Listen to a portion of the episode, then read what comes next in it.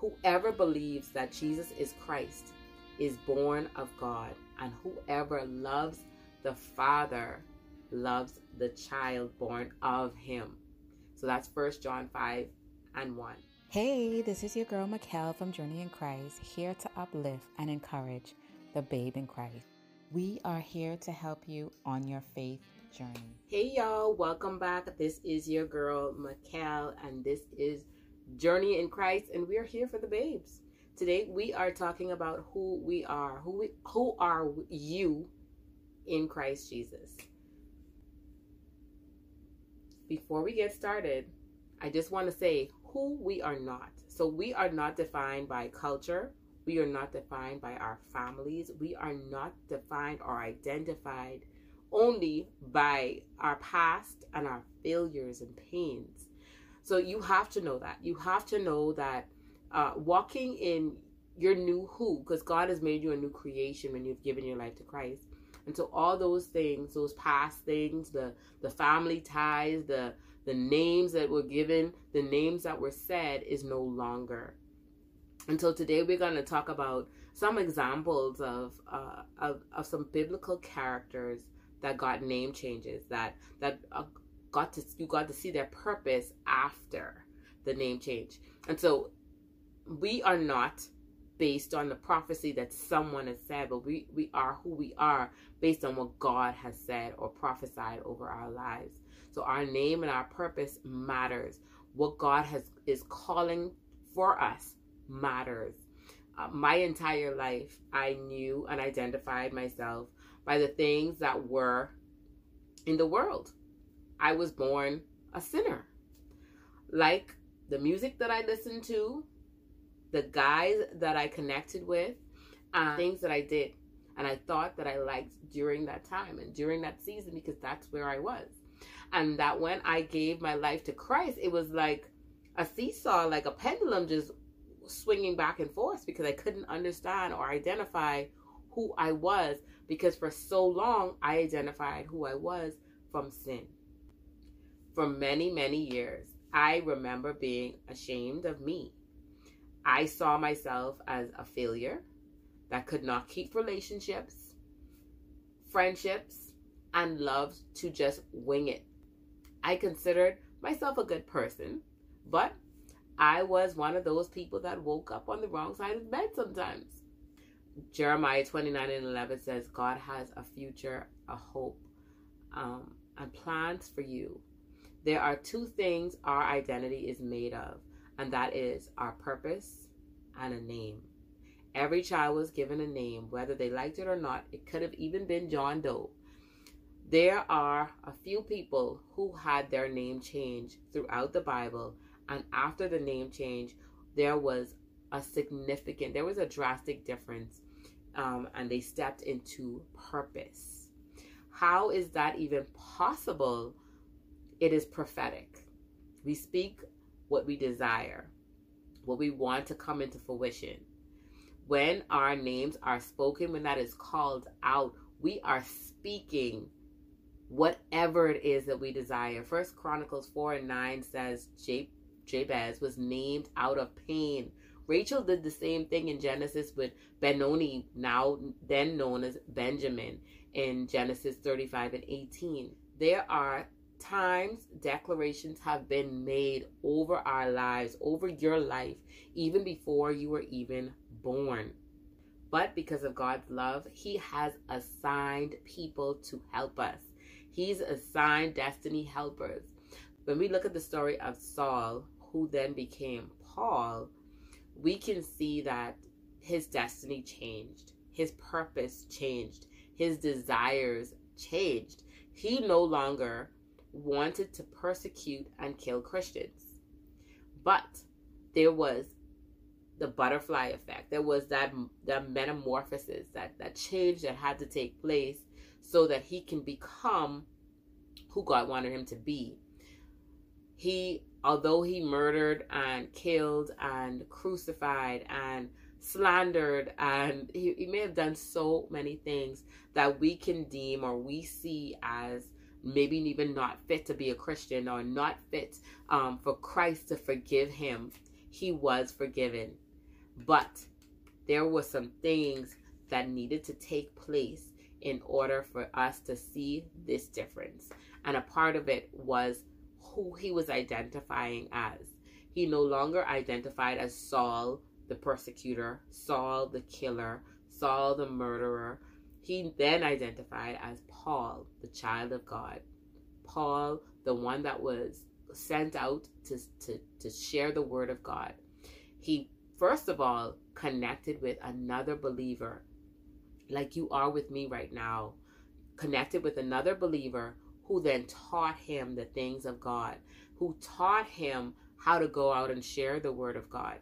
And so this is what God with our purpose, how God redefines and resculptures who we are.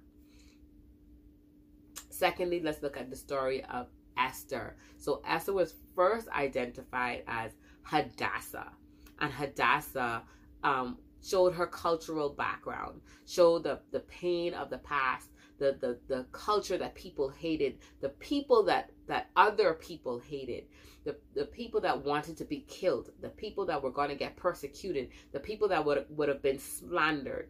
So Esther, who we know as queen, who we know as the a lovely person, a person that was favored, that was beautiful, and that was able to then become queen. And she became queen based on the name that was spoken, based on the name that was given. Just imagine, though, how she felt. Hadassah, the the now queen that came from a, no parents. She was she was adopted by an uncle. Both her parents had died.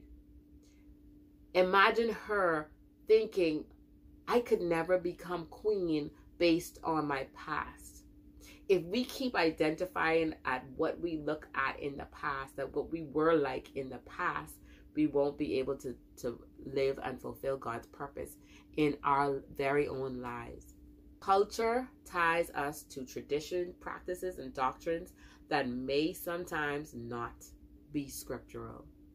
When Esther, when we read of Esther, we read the favor that she carried into that palace. What people call you matters. Third, there was Abraham who Abram who became Abraham. And after having an encounter with God, and he prophesied that he would be a father of many nations. If he probably looked at his situation at the time and he looked around and he defined himself because of his Could situation. you imagine Abraham wondering what promise is God? Like another promise and I haven't even received the son I've been waiting for? Ephesians 3 and 20 says, God is able to do exceedingly, abundantly, above all that we ask or think in accordance to the power that He has given us. I wish I could talk to Abraham to see how he was feeling in that moment, to understand like what he was articulating at the time. This cousin that went into Sodom and now he had to rescue him. And God has given me this prophecy. God has said these specific words in my life, but now I have to go and fight a battle that isn't even mine to fight. Like, how did he feel in that moment hearing a prophecy, something that's so magnificent, but then being faced with these little obscure things. Anytime he looked at Lot, he probably saw his past. That's family. That the past of the family traits, the, the things that our families desire, the things that our families want, the ties that they have on our lives. He I may have identified himself during that season as a, as his family and not as who God said he was. But God had to come in and, and make those changes. No longer will you be Abram, but you will now be Abraham, the man, the father of many nations. And in calling him that, it was prophesied of every time his name was spoken of who he was.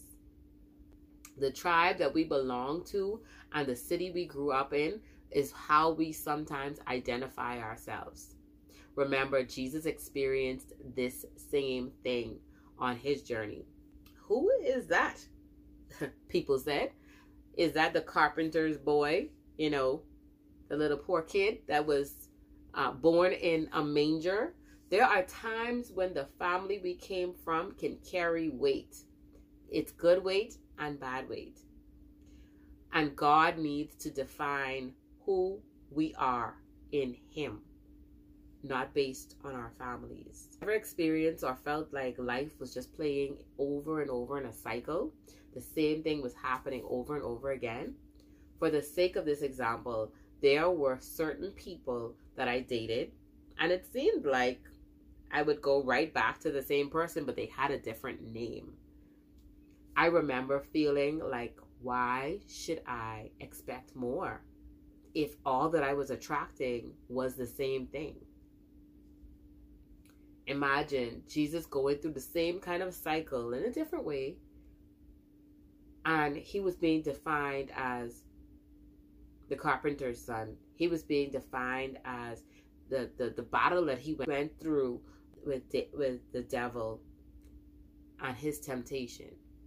Imagine him reliving those tests over and over in his mind and saying that this is this is all that I can do. This is this is all that I've become. We wouldn't be where we are today.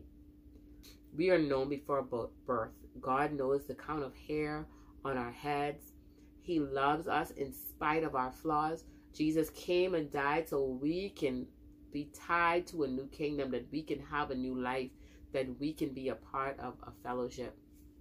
You do not have to live life in a cycle or tie yourself to those people that does not allow you to walk into your destiny.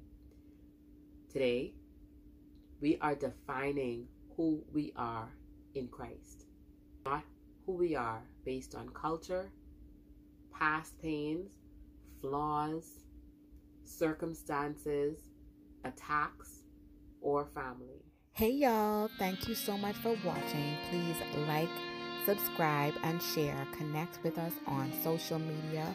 We are on Instagram, Facebook, TikTok, and please do remember we are on podcast. You can find us on Apple or Google as one of the major podcast outlets.